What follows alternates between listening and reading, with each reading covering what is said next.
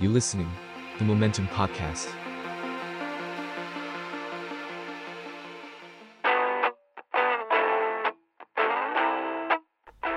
Travelization เที่ยวไม่เสียเที่ยว ไปยังไงไปยังไงยังไม่ได้ละ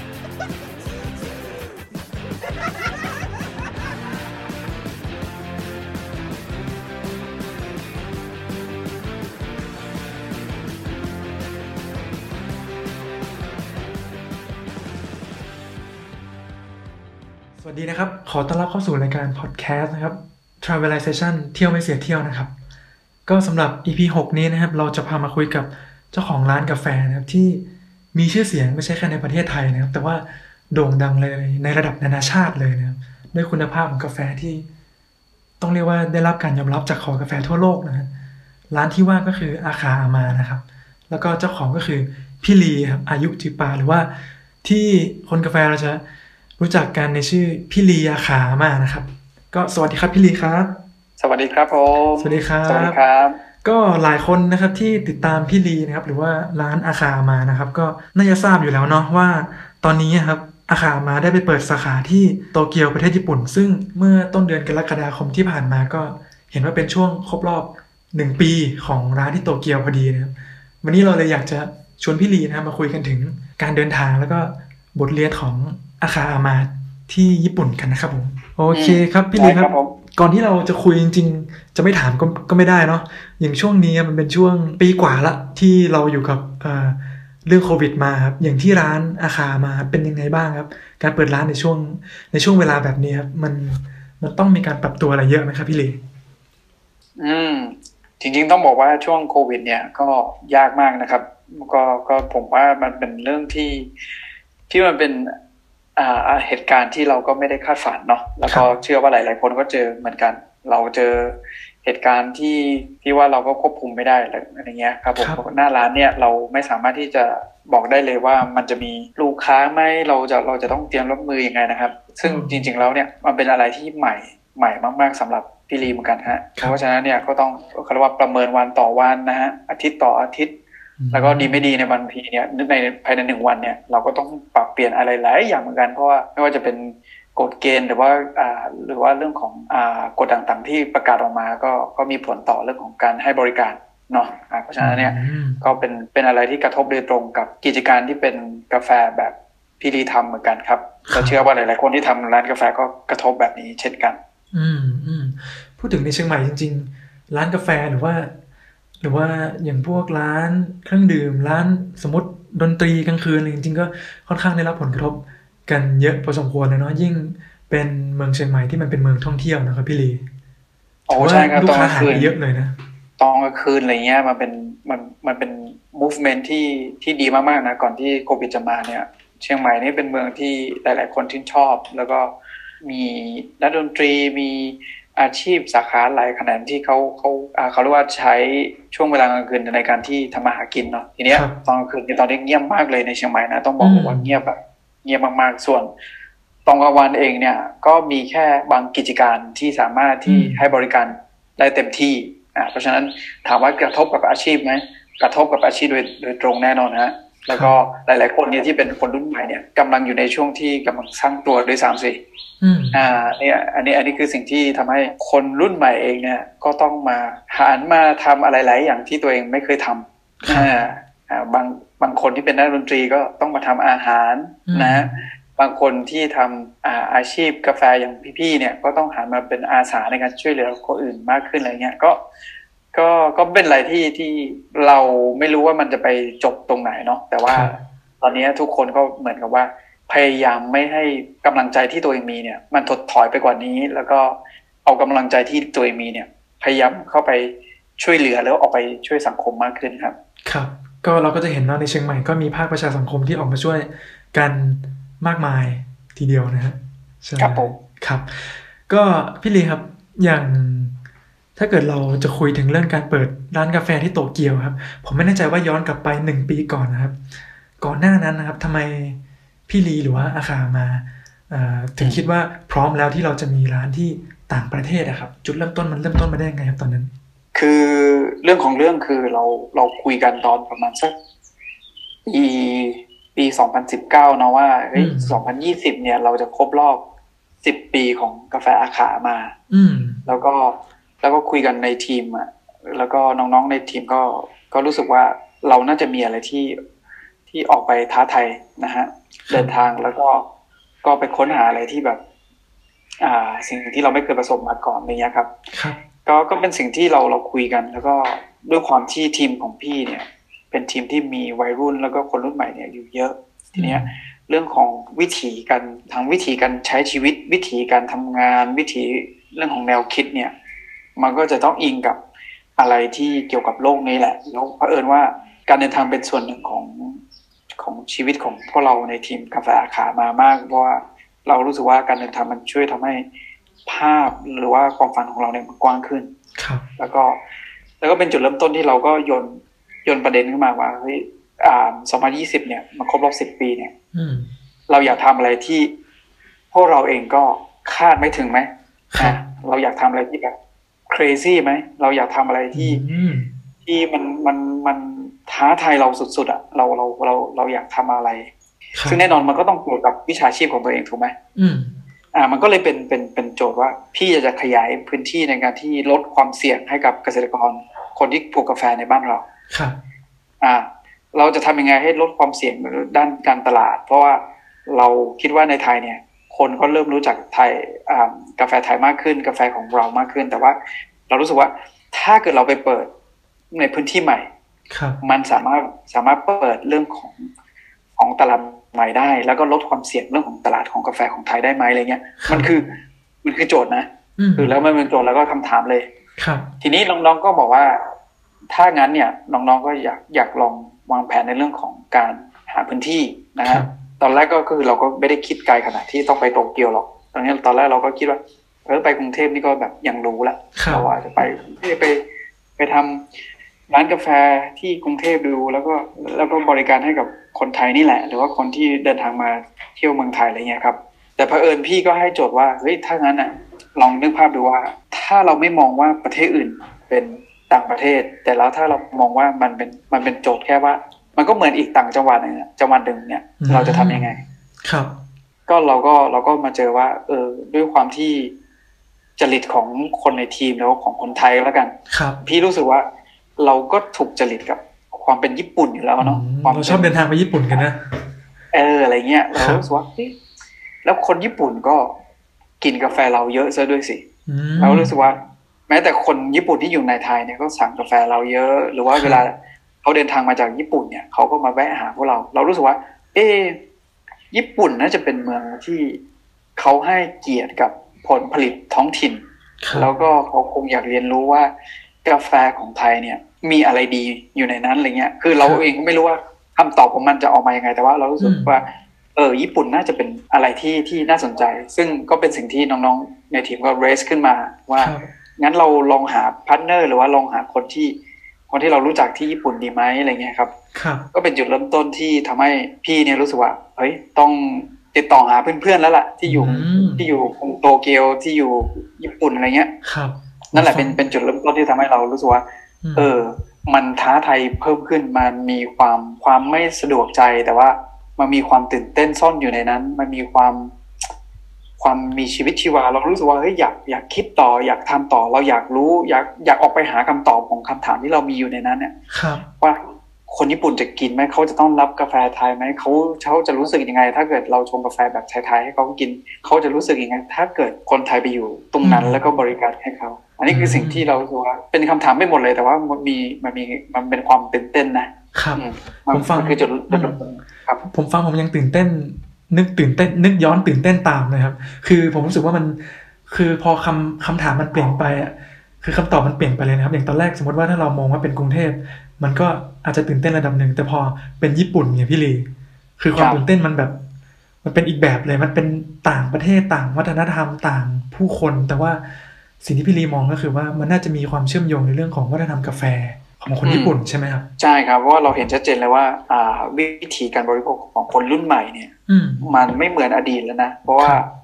คนรุ่นใหม่เนี่ยเขาเขาโอเพนมากเขาเขาเปิดมากแล้วก็อืมเวลาเราพูดถึงคนไทยที่ไปเที่ยวเองเนี่ยเขาก็ชื่นชอบความเป็นญี่ปุ่นใช่ไหมความเป็นครับเอกลักษณ์ของอาหารของเขาเครื่องดื่ม ไม่ว่าจะเป็นชาเขียว ไม่ว่าจะเป็นขนม ไม่ว่าจะเป็นปลาดิบ ไม่ว่าจะเป็นอ่าอ่าขนมปัง ไม่ว่าจะเป็นแม้แต่รถไฟของเขาอะไรเงี้ยครับรู้สึกว่าเวลาคนไทยกลับมาแล้วมาพูดเนี่ยเขาเขามีแววตาที่ตื่นเต้นอะ เวลาพูดถึงญี่ปุ่นอืมเอออะเราก็รู้สึกว่า เอะถ้าอย่างเงี้ย เวลาเขาเขาเจอคนไทยเราอะครับเขาจะรู้สึกยังไงเหรออืมแล้วแล้วถ้าเป็นถ้าเป็นโปรดักต์ของไทยหรือว่าเป็นเป็นวัตถุดิบหรือว่าสิ่งที่เราปลูกผลิตในบ้านเราแล้วไปให้เขาได้ ชิมได้กินดูเนี่ยครับเขาจะรู้สึกตื่นเต้นเหมือนกับเราตื่นเต้นสิ่งที่ความเป็นญี่ปุ่นของเขาไหมอะไรเงี้ย คือมันมันมันมีเต็มไปหมดเลยนะ แต่ว่าอีกอย่างหนึ่งที่เราชอบก็คือว่า คนญี่ปุ่นเขาให้ให้ความเคารพและใส่ใจในสิ่งที่เขาบริโภค อืมครับ อันนี้คือ อันนี้คือสิ่งที่เราชื่นชอบแล้วก็ชื่นชมในความเป็นเอกลักษณ์แบบนั้น แล้วก็เรารู้สึกว่า ถ้าอย่างนั้นเนี่ย ถ้าเกิดเราสามารถทำกาแฟตัวนี้ให้มีเรื่องราวที่ดีครับ แล้วเรื่องราวเนี้ยมันไม่ใช่เรื่องราวที่ปรุงแต่งขึ้นมาแต่มันเป็นเรื่องราวที่เราเรามีมาเป็นสิบปีอยู่แล้วที่เราทำมาของพระขามาครับแล้วเรารู้สึกว่า เอองั้นเราลองไปเสนอแบบเนี้ยให้กับเพื่อนที่อยู่ญี่ปุ่นดูไหมว่าเขาสนใจที่จะจะเข้าร่วมแนวคิดของเราไหมอะไรเงี้ยครับคซึ่งรับซึ่งตอนนั้นต้องบอกเลยว่า มันไม่มีทุนไม่มี ไม่มีแผนที่สำเร็จรูปเลยนะ มีแค่แบบความอยากแล้วความบ้าคลั่งของของของทีมเราว่าเฮ้ยเราครับเราเราน่าจะลองดูนะอะไรเงี้ยแล้วพี่ก็อาสาที่แบบติดต่อหาเพื่อนๆที่อยู่ญี่ปุ่นนะครับแล้วก็อ่าติดต่อไปหลายคนแล้วก็แล้วก็มีเพื่อนที่รู้จักกันมานานละตั้งแต่พี่เริ่มทำกาแฟอาขามาแรก ๆ แล้วเขาก็มาร่วมร่วม Coffee Journey เนาะตอนตอนที่พี่ลีเคยจัดเมื่อสมัยก่อนตอนที่เริ่มใหม่ๆเนี่ยครับเขาก็ เขาก็มาเที่ยวหาเราบ่อยๆ ทุก ๆ ปีเนาะครับแล้วก็เราก็ไม่เคยไม่เคยคิดเรื่องนี้มาก่อน แต่ว่า แต่ว่าเราก็รู้สึกว่าสนิทกับเขาแล้วก็รู้สึกว่าเขาอะเขาทำเขาทำร้านอาหารแล้วก็งานบริการด้านนี้อยู่แล้ว เรารู้สึกว่าเขาน่าจะมีจริตในเรื่องของการการเข้าใจคนญี่ปุ่นที่บริโภคอืมอะไรแบบนี้ แล้วก็ดั้งเดิมเลยเนี่ยเขาเองก็ทำร้านอาหาร ที่เน้นเราเราเรียกว่าเป็นวัตถุดิบที่ไม่ว่าจะเป็นเรื่องของ fair trade ครับไม่ว่าจะเป็นเรื่อง direct trade ไม่ว่าจะเป็นอะไรที่แบบอ่า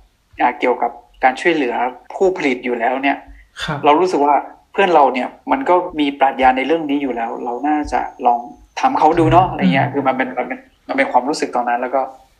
เราก็ไม่ได้พี่ก็ไม่ได้ลังเลอะไรมั้งแล้วไม่ได้คาดหวังอะไรมานะตอนแรกก็คือ คือก็คิดว่าถ้าเขาไม่ไม่ได้โอเค เราก็คงคงหาต่อไปแล้วก็เราก็ดูว่ามันมันมันจะไปยังไง ก็เหมือนกับนี่เลยก็คือเหมือนกับ ความเขาเรียกว่าความสมดุลในเรื่องของการค้นหาคนที่มันจะมาร่วมพันเนอร์กับเราว่ามันต้องเป็นคนที่เข้าใจปรัชญาเราอ่าเพราะฉะนั้นโมเมนตัมก็เป็นเรื่องที่ที่ดีถูกไหมอ่ามันมันก็ต้องต้องหาคนที่ที่มีความความชัดเจนในตัว แล้วก็พอเราเราเราถามไปปุ๊บเนี่ยเขาใช้เวลาแค่ไม่เกินสามวินาทีเขาตอบว่าเอาด้วย อืมรับเลย ซึ่งเป็นสิ่งที่เราเรารู้สึกว่าเขา คิดอยู่แล้ว โดยที่เขาไม่ต้องบอกเรานะเรารับรู้ได้เลยว่าเขาคิดอยู่แล้วเขารอคำถามแบบเนี้ยอืมจากเรามานานแล้ว อืมแล้วก็เขาบอกว่าเขาตื่นเต้นแล้วก็ดีใจมากที่เราให้เกียรติถามเขาในประเด็นนี้อืมเนาะมันเป็นอะไรที่มันเกิดขึ้นไวมากเลยนะพคอรับพอพอเราบอกอย่างนี้เสร็จปุ๊บเนี่ยเขาอยู่ในช่วงระหว่างเดินทางไปท่องเที่ยวเนาะ เพราะเพราะว่าเพื่อนสองคนเนี้ยที่เขาเป็นสามีภรรยากันเนี่ยเขาชอบเดินทางแล้วก็เปิดร้านอยู่โตเกียว แล้วก็เขาเขาหาวัตถุดิบจากทั่วโลกที่ที่เขารู้สึกว่ามันดีๆเนี่ยครับเอาไปเสิร์ฟแม้แต่กาแฟเราเนี่ยเขาก็เสิร์ฟอยู่แล้วนะในร้านกาแฟอะอืมอ่าในในร้านอาหารของเขาอะครับเพราะฉะนั้นเนี่ยเรารู้สึกว่าเขาไม่ได้เป็นคนที่ตอบเราโดยที่ไม่ได้คิด เขาน่าจะคิดมานานแล้วอืมแค่นั้นเองมอ่ามาทำให้เรารู้เลยตัดสินใจว่าโอเคทั้างนั้นน่ะ เราลุยเลย อืมอะครับ สิ่งที่เกิดขึ้นคือเขาให้เกียรติที่จะเดินทางมาหาเราก่อนด้วยซ้ำนะเขาเดินทางมาที่เมืองเขานะแล้วก็เรามานั่งคุยกันเลยว่า ความคิดของเราที่อยากจะทำกาแฟ ร้านกาแฟโรงคั่วกาแฟที่โตเกียวเนี่ยมันเป็นยังไงครับนะ เราคุยกันเนี่ย ด้วยความที่เราสนิทเราเรารู้จักกันอยู่แล้ว แล้วเขาก็ก็ศึกษาเรื่องราวของเราอยู่แล้วเนี่ยครับมันก็เลยไม่ได้เสียเวลาเลยเราใช้เวลา เขามาอยู่สิบกว่าวันเนี่ย เราช่วยกันทำแผนช่วยกันออกความคิดว่าเอ้ยถ้าเกิดเราไปโตเกียวเนี่ยมันหน้าตาเป็นยังไงเนาะอะไรเงี้ยมันมันจะเป็นยังไงเหรอแล้วเอารูปแบบไหนไปไปทำดี สุดท้ายเราก็เลยบอกว่าโอเคมีแผนเนี่ย มันยังไม่พอ เราก็ต้องไปดูซิว่า อาคามาเนี่ย ถ้าไปอยู่โตเกียวหรือไปอยู่ญี่ปุ่นเนี่ย มันจะไปเหมาะสมที่จะไปอยู่ในย่านไหน ตรงไหนดี เราจะไปพรีเซนต์ยังไง แล้วเราเราก็เป็นแบรนด์เล็กๆ จากเมืองไทยเนี่ยครับเราจะไปเปิดตัวเนี่ยเขาจะรู้ไหมอะไรเงี้ย แล้วเราเราเราจะเปิดตัวยังไงดีเราก็เลยตัดสินใจนัดกับเพื่อนว่าถ้างั้นอะเราจะตามกลับไปที่ญี่ปุ่นนะอะไรเงี้ยไปดูว่าพื้นที่เป็นยังไง แล้วปกติลีก็ก็ไปอยู่แล้ว พี่ลีก็ไปเดินทางไปญี่ปุ่นครับอ่าก่อนหน้านั้นก็สามสี่รอบอยู่แล้ว แล้วก็รู้สึกว่า เออญี่ปุ่นมันมีความความเป็น culture อย่างหนึ่งที่ให้เกียรติคนที่คนที่ให้บริการแล้วก็คนที่ให้บริการเองเนี่ย โดยเฉพาะร้านกาแฟร้านอาหารเครื่องดื่มเนี่ยครับเขามีเขามีความเนี้ยบเขามีความใส่เรียบใจร้อยใช่ไหมครับใส่ใจเนาะเราอืมเราก็เลยรู้สึกว่า ถ้างั้นเนี่ยมันน่าจะยกระดับของแบรนด์หรือว่าความรู้สึกของของกาแฟอาคารมาอืมในบ้านเราไปพร้อม ๆ กันอื ไม่ใช่แค่ว่ายกระดับที่ญี่ปุ่นนะ แต่คือครับมันก็จะทำให้ความเข้มแข็งของแบรนด์เราเนี่ย น่าจะทำให้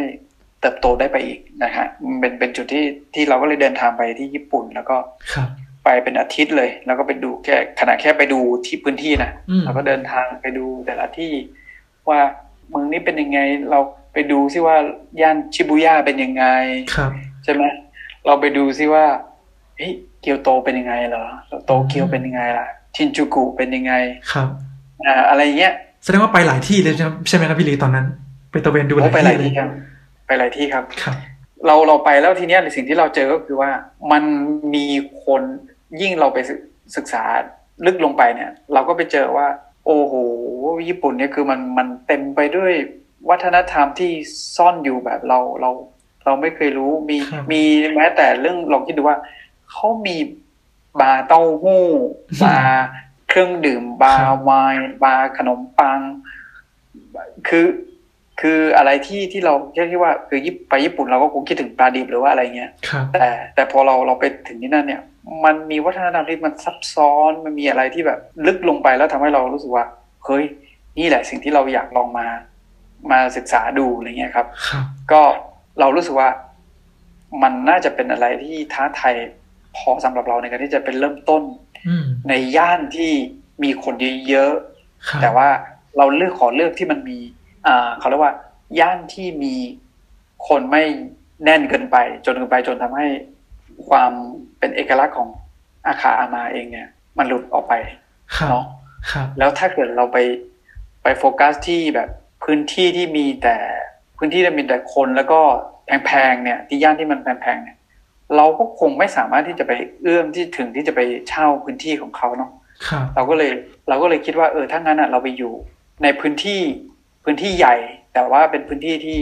ที่ไม่ห่างไกลจากชุมชนที่เขาอยู่แบบมีบ้านมีอืมอ่าเกหาสถานอะไรเงี้ยครับ ผมพี่ครับพี่ก็เลยคิดอย่างนั้นนะครับ แล้วก็แล้วก็ส่วนตัวเองเนี่ย ชอบอยู่แถวเวลาไปไปเที่ยวญี่ปุ่นหรือว่าโตเกียวเนี่ยชอบไปแถวชินจูกุอะไรเงี้ยอืมชินจูกุรู้สึกว่า เออรู้สึกว่ามันมีอาหารมันรู้สึกว่ามันมีความเป็น culture ที่มันเต็มไปด้วย คนผู้คนหลากหลายเนี่ยครับใช่ไหมฮะถ้าพูดถึงมันคือ แทบจะตรงกลางของโตเกียวอยู่แล้วอืมแล้วก็นั่งรถรถไฟเนี่ยออกไปเนี่ยอย่างมากก็สิบห้านาที น่าจะถึงพื้นที่ที่แบบ เราน่าจะเอื้อมไปถึงอะไรเงี้ยครับครับพี่พี่พี่ก็เลยร่วมกับเพื่อนที่ร่วมลงทุนเนี่ย เราก็เดินทางไปไปดูพื้นที่แล้วก็เราก็ ไปดูหลายที่มากอย่างที่พี่บอกคืออมไปดูตั้งแต่ย่านที่มันมีเยอะเยอะมากๆเลย แล้วที่ร้านก็เปิดกันเยอะเยอะแยะมากนะฮะแล้วก็แต่ว่าข้อดีคือเราก็ตื่นเต้นเพราะว่าเราพอเราไปดูเนี่ย ในญี่ปุ่นเนี่ย คนกินกาแฟเต็มไปหมดเลย อืม เออ แล้วเราก็คิดว่า โอ้โหถ้าขนาดนี้เนี่ยมันมันมันมันน่าจะมีพื้นที่สำหรับเราแล้วล่ะ ถ้าเกิดครับเราจะเล่นอ่าอะไรที่แบบสิ่งใหม่ ๆ ที่เกิดขึ้นในญี่ปุ่นอะไรเงี้ยครับ ก็เลยครับเป็น เป็นจุดเริ่มต้นที่เราบอกว่าเฮ้ยถ้างั้นอะ เราจะไปอยู่ที่แถวโตเกียวก่อนเลย แต่ว่าขอเป็นพื้นที่ที่แบบไม่ต้องกลางเมืองที่แบบแพงมากๆได้ไหม เพราะเราไม่มีเงินลงทุนอะไรเงี้ยครับครับ มันก็เลยเป็นที่มาที่เราไปอยู่ในเขตที่เราเรียกว่า เขตขอบขอบๆของอาของชินจูกุเนาะครับซึ่งซึ่งอยู่ไม่ไกลจากพวกมหาลัยพวกวาเซดะหรือว่าครับฮากุซันอะไรเงี้ยครับซึ่งมันมันมันก็อยู่อยู่ อยู่ใกล้ๆแถวนั้น แล้วก็มันเป็นพื้นที่ที่เรายังพอใช้รถไฟนะรถไฟฟ้าไปถึงอยู่อะไรเงี้ย ซึ่งซึ่งจริง ๆ แล้วจากร้านพี่ไปที่อย่างเช่นมหาอะไรที่คนไทยอาจจะรู้จักอย่างเช่นพวกวาเซดาเนี่ยครับ มันไม่ไกลแล้วนะครับเออไม่ไม่ไกลเลยก็ก็คือถ้านั่งรถไปนี่แป๊บเดียวอะไม่ถึงที่ว่าไม่ถึงสิบห้านาทีอะก็ถึงละครับก็คือมันเป็นชินจูกุแหละแต่ว่าอาจจะเป็นย่านที่มันอาจจะไม่ได้ พลุกพล่านมากเกินไป ยังยังมีความเงียบสงบอยู่ใช่ไหมครับพี่ลีใช่ครับอืมแล้วก็แล้วก็อีกอย่างหนึ่งก็คือมันเขาเรียกว่าอะไรเราเราอยากอยู่ในพื้นที่ที่แบบให้คนสามารถเดินทางมาหาเราอืมได้บ้างอย่างเงี้ย โดยที่ไม่ไม่ต้องแออัดหรือว่าเบียดเสียดกันมากเกินไปอะไรเงี้ยครับผมอืมแถวแถวร้านที่เปิดนี่มันเป็นเป็นเป็นชุมชนเป็นหมู่บ้านหรือว่าเป็นแบบร้านค้าเล็ก ๆ อะไรยังไงครับพี่ลีแถวนั้นแถวนั้นเนี่ย ใช่ครับแถวนี้เนี่ยมันมันมันเป็นย่านที่คนคนญี่ปุ่นแล้วก็ต่างชาติที่เขาก็ยังอาศัยอยู่ ซึ่งมันไม่ใช่เป็นแค่คอนโด หรือว่าไม่ใช่แค่ตึกสูงๆไม่ใช่เป็นมีมีออฟฟิศอย่างเดียวนะมันเป็นครับพื้นที่ที่เขาใช้ชีวิตอยู่เขามีอืมีคนเฒ่าคนแก่เขามีผู้อาวุโสมีคนหนุ่มสาวคนที่อะไรเขาเขายังอยู่อะ แล้วก็ครับแล้วก็รอบๆแถวนี้ก็ยังมีพวก บาร์ที่มันเจ๋งๆพวกบาร์ราเมงพวกอืมขนมปังพวกอะไรเงี้ย พี่รู้สึกว่าเฮ้ยมันมันมันมันน่ารักดีอะไรเงี้ยน่ารักดีที่ที่ที่ยังยังมีความเป็นญี่ปุ่นในในในกลางเมืองอะอะครับเอาพี่พี่บอกไม่ถูกว่ามันมันอารมณ์ที่เราเราไปแล้วแบบเดินมาเชียงใหม่แล้วรู้สึกว่าเอ้ยโอเคเชียงเชียงใหม่เป็นเมืองท่องเที่ยวนะ แต่ว่าเวลาเดินไปย่านแบบ อย่างเช่นสันติธรรมอะไรเงี้ยครับ สันติธรรมก็มีมีแหล่งแหล่งที่ไปไปกินไปใช้ชีวิตอยู่แต่ว่า มันมีพื้นที่ที่คนคนเชียงใหม่จริง ๆ คนอืมเก่าคนแก่ที่เขาอยู่ตรงเนี้ยอืมาก่อนนะก็เลยรู้สึกว่า เออนี่แหละ น่าจะเป็นพื้นที่สำหรับเรา อ่า เหมาะสำหรับเราที่ที่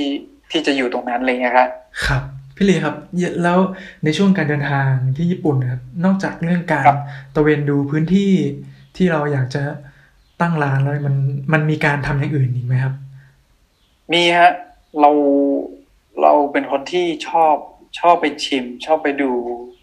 ชอบไปดูวิถีชีวิตชอบไปดูเรื่องของหลักการในการใช้ชีวิตที่เมื่อก่อนเราไปไปญี่ปุ่นอะเราอาจจะไปแค่ไปเที่ยวไง เพราะฉะนั้นเราไม่ได้ไม่ได้คิดว่าเฮ้ย ฉันจะต้องคิดเรื่องของการใช้ชีวิตหรือว่าวิถีที่จะต้องมาอ่ามาเอาใจใส่ในเรื่องของการบริการตรงนั้นครับครับเราไม่เคยคิดว่าถ้าวันหนึ่งถ้ามาอยู่ที่นี่แล้วเราจะต้องจะต้องทำอะไรเลยแล้วแล้วมันมันมันเป็นยังไงแต่อยู่ๆแล้วเราพอไปรอบเนี้ยเรารู้สึกว่าตายแล้วเรามาในฐานะไม่ใช่นักท่องเที่ยวอีกต่อไปนะเรามาในฐานะที่ที่เราจะมาเปิดร้านกาแฟแล้วก็เราจะมีเพื่อนที่มาร่วมลงทุนใน ถึงแม้จะเป็นกิจการที่อันน้อยนิดก็ตามเนี่ยเรารู้สึกว่ามันยิ่งใหญ่เหลือเกินอะไรเงี้ยครับเออ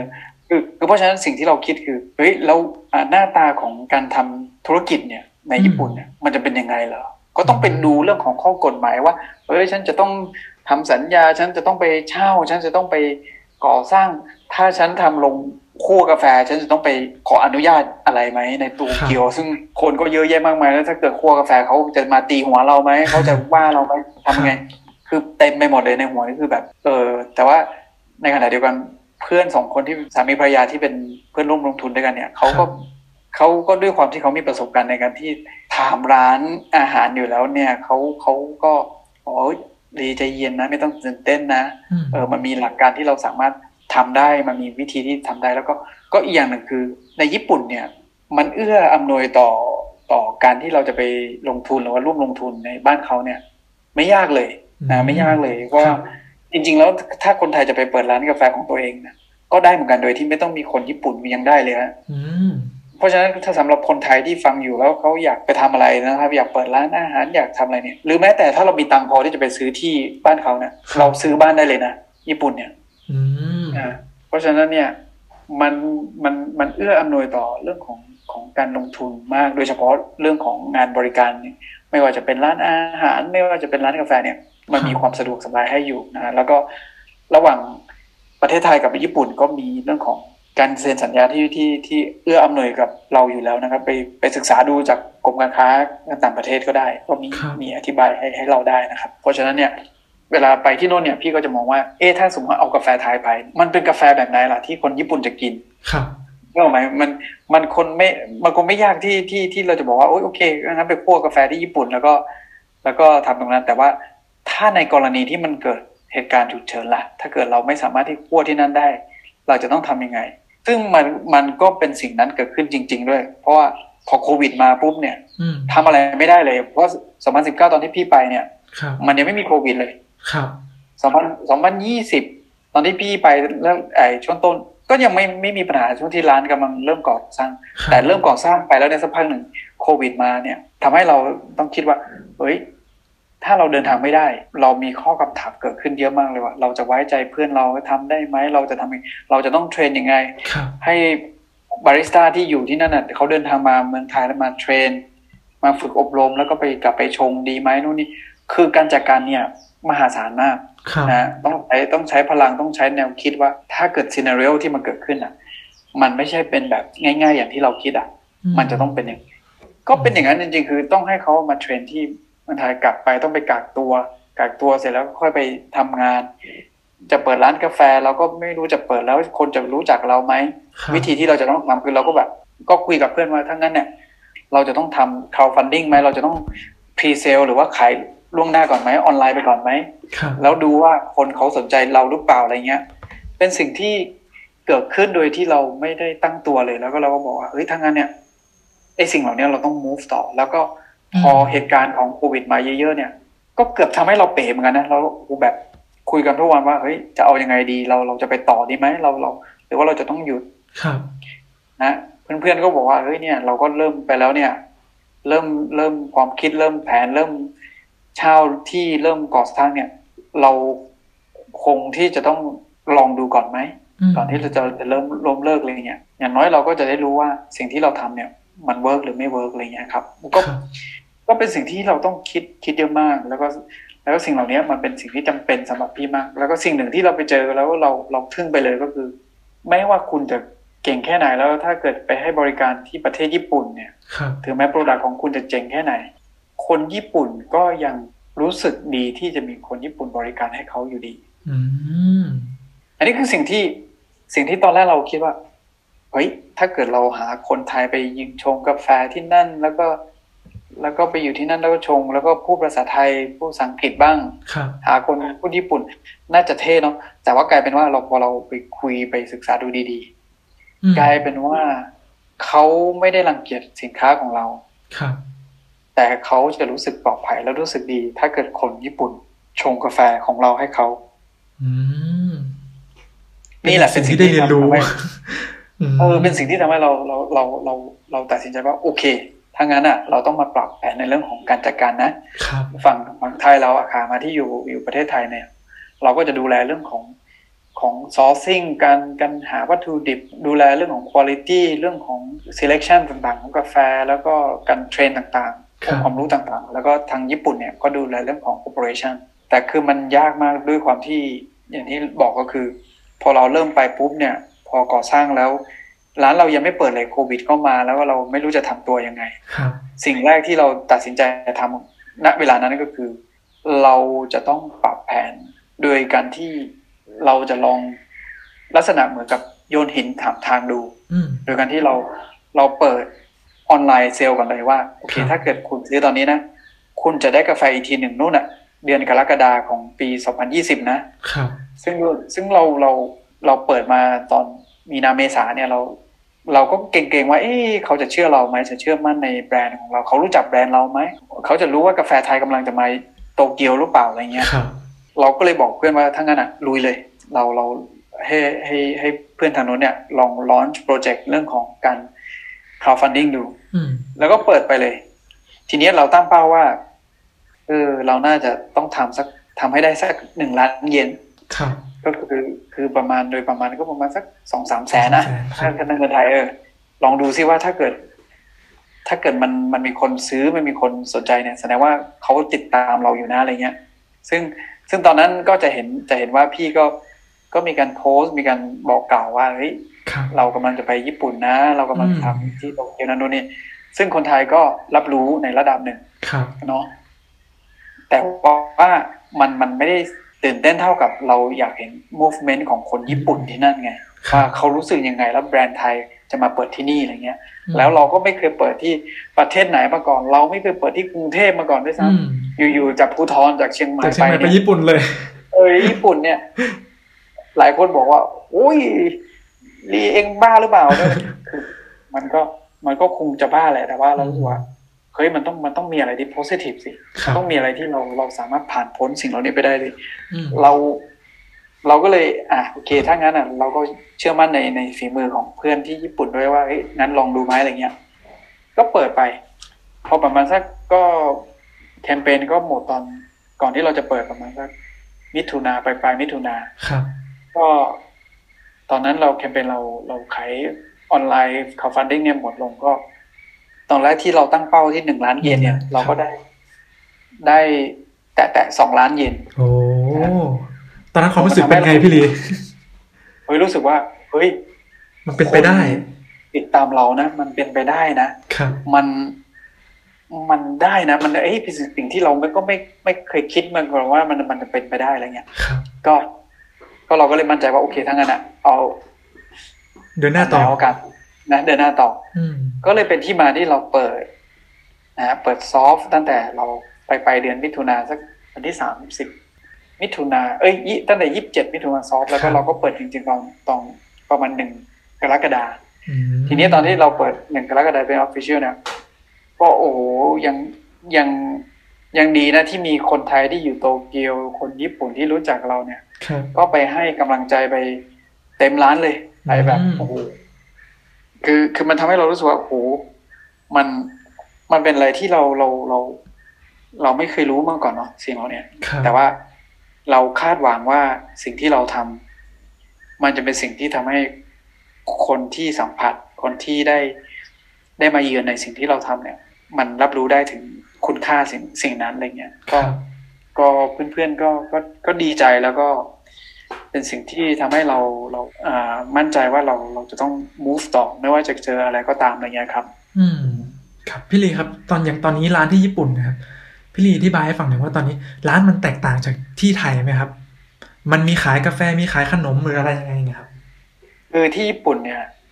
อ่าถ้าเป็น original plan หรือว่าแผนแผนเดิมเลยเนี่ย เราคิดไว้ว่าเราอะ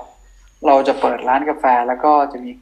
จะมีโรงครัวเล็กๆ อยู่ในร้านด้วยนะครับโรงครัวเล็กๆ เราจะคั่วกาแฟที่นั่นแล้วก็อืมแล้วก็ตามออเดอร์แล้วก็แล้วก็ขายตรงนั้น แต่ว่าครับ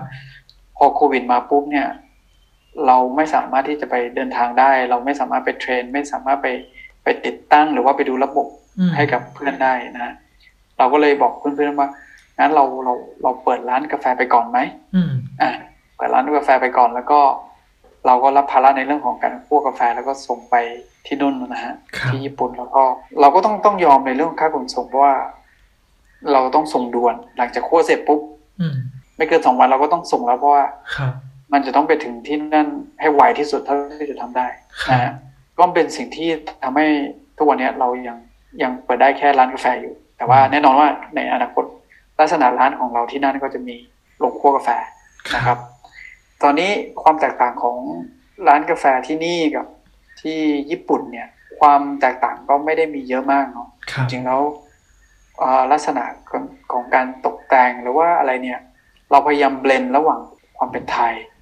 ไทยไม่ใช่ไทยเพียวๆด้วยนะไทยอาขาด้วยนะอืมมันมีความเป็นอาขาแล้วก็เบลนเข้ากับความเป็นญี่ปุ่นครับซึ่งเป็นครั้งแรกในชีวิตพี่เหมือนกันนะที่เราจะต้องไปเมืองนอกแล้วก็จะต้องคิดว่าเฮ้ยฉันจะเบลนโลโก้ของเราให้ไปสู่ global เนี่ยมันทำยังไงอืม ซึ่งซึ่งพอเราไปนั่งคุยเนี่ยเรารู้สึกว่าเฮ้ยมันต้องมีคนที่มาช่วยเราในการออกแบบครับเราคงออกแบบคนเดียวคงไม่ได้แน่ๆต้องหาคนที่เป็นมืออาชีพอะไรอย่างเงี้ยก็ก็เราก็จ้างอ่าที่เป็นสถาปนิกอินทีเรียต่างๆ ที่ที่ที่โน่นเนี่ยก็มาช่วยทำแล้วทีนี้สิ่งที่เกิดขึ้นก็คือ คืออย่างเช่นอ่าประตูที่เราเดินเข้าไปที่ร้านเนี่ยมันเป็นประตูไม้ ซึ่งซึ่งซึ่งความเป็นโลโก้เชียงใหม่ความเป็นไทยก็เราก็ มีความสัมพันธ์กับความเป็นไม้อยู่แล้วเนาะครับวัสดุไม้ แล้วประตูก็มีการแกะสลักที่เป็นลายผ้าแบบของชนเผ่าอาขาอะไรเงี้ยครับครับไว้บนบนประตูไม้ ซึ่งซึ่งมันก็เป็นเป็นลักษณะเป็นเป็นลายผ้าที่ที่เลือกลายที่มันเป็นสากลที่หลาย ๆ ชนเผ่าหรือแม้แต่คนเมืองคนไทยเราเองเนี่ย มันมีพวกลักษณะแบบเหมือนกับสี่เหลี่ยมสามเหลี่ยมหรือว่าข้าวหลามตัดอะไรเนี้ยเออมันเป็นอะไรที่แบบเราเราชินตากันอยู่แล้วอะไรเงี้ย แล้วก็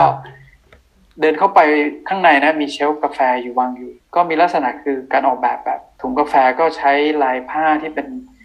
เป็นลักษณะเป็นลายผ้าของอาขาแล้วก็มีโลโก้ของอาคามาอยู่บนนั้น ซึ่งคนเดินเข้าไปเนี่ย ก็จะรู้ว่าซึ่งเกี่ยวกับชนเผ่าอาข่าแน่ๆแต่ว่าที่ต่างกันก็คือว่าเขาก็จะเห็นในเรื่องของลายผ้าที่ที่วาดออกมาหรือว่าที่ดีไซน์ออกมาเนี่ยอืมเผอิญว่าเป็นการดีไซน์จากคนญี่ปุ่นก็จะมีความ ลายเส้นหรือความรู้สึก feeling ความเป็นญี่ปุ่นของมันอยู่อ่านะฮะครับ แล้วก็พอบน shelf เนี่ยเราถ้าเราดูไปเนี่ยแล้วก็จะมีพวก magazine ของของกาแฟของไทย มันจะมีหนังสือที่พูดถึงเมืองไทยนะ ครับ แล้วก็มีความหมายบางอย่างที่คล้องจองกัน แล้วก็เรารู้สึกว่าเฮ้ยมันดีก็คือเช่น ปกติแล้วญี่ปุ่นเนี่ยเขามีเขามีแมวกวักใช่ไหมฮะครับอ่าแมวบ้านเรากวักมีบ้านเราเป็นนางใช่ไหกมวัก ทีเนี้ย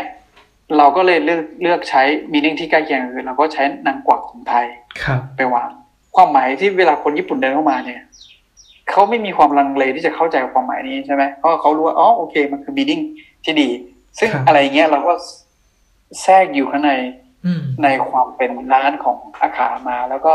โต๊ะอย่างเงี้ย โต๊ะเก้าอี้เนี่ยเราก็ก็ใช้ไม้ญี่ปุ่น แล้วก็ดีไซน์ดีไซน์ก็ เป็นออกทาง modern หน่อยๆ แต่ว่าความเป็นมันมีความเป็นญี่ปุ่น บาร์กาแฟก็จะเป็นบาร์บาร์แบบ western หรือว่าความเป็นความเป็นตะวันตก แต่ว่า แต่ว่าเราอยากนำเสนออ่าไม้เก่าครับที่คนญี่ปุ่นทำแล้วก็เหตุผลที่เราอยากนำเสนอที่เป็นเป็นลักษณะเป็น culture ที่เป็นตะวันตก หรือว่ายุโรปเพราะว่ามันมีมันมีความมันมีความลิงก์หรือว่ามันมีความสัมพันธ์ของวัฒนธรรมกาแฟครับ ที่มีการแพร่หลายในในยุโรปเราก็เลยอยากให้คนเดินเข้ามาเนี่ยไม่ได้มีความรู้สึกว่าเฮ้ยมันคือบาร์อะไรเหรอมันคือทำไมบาร์นี่เป็นอย่างนี้ แต่ว่าอยากให้เขารู้สึกว่า เออ ฉันไม่ได้ไม่เคยมานะ แต่ฉันเดินเข้ามาแล้วฉันไม่ได้รู้สึกเขินไม่ได้รู้สึกรู้สึกว่าอายครับแล้วก็บาร์ก็ทำทำไม่ได้เป็นบาร์สูงเป็นบาร์แบบแปดสิบเซนอะไรเงี้ยก็คือประมาณก็สักเลยเอวของเราขึ้นมาแล้วก็ทำให้คนเดินเข้ามาเนี่ยเขาเขาเห็น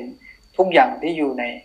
อยู่ในบริเวณร้านแล้วซึ่งทำให้มันโล่งไปหมด ถึงแม้จะเป็นพื้นที่ที่เราได้เนี่ยมันมันไม่ได้กว้างใหญ่มากเลยอย่างเงี้ยครับ ก็จะเป็นลักษณะที่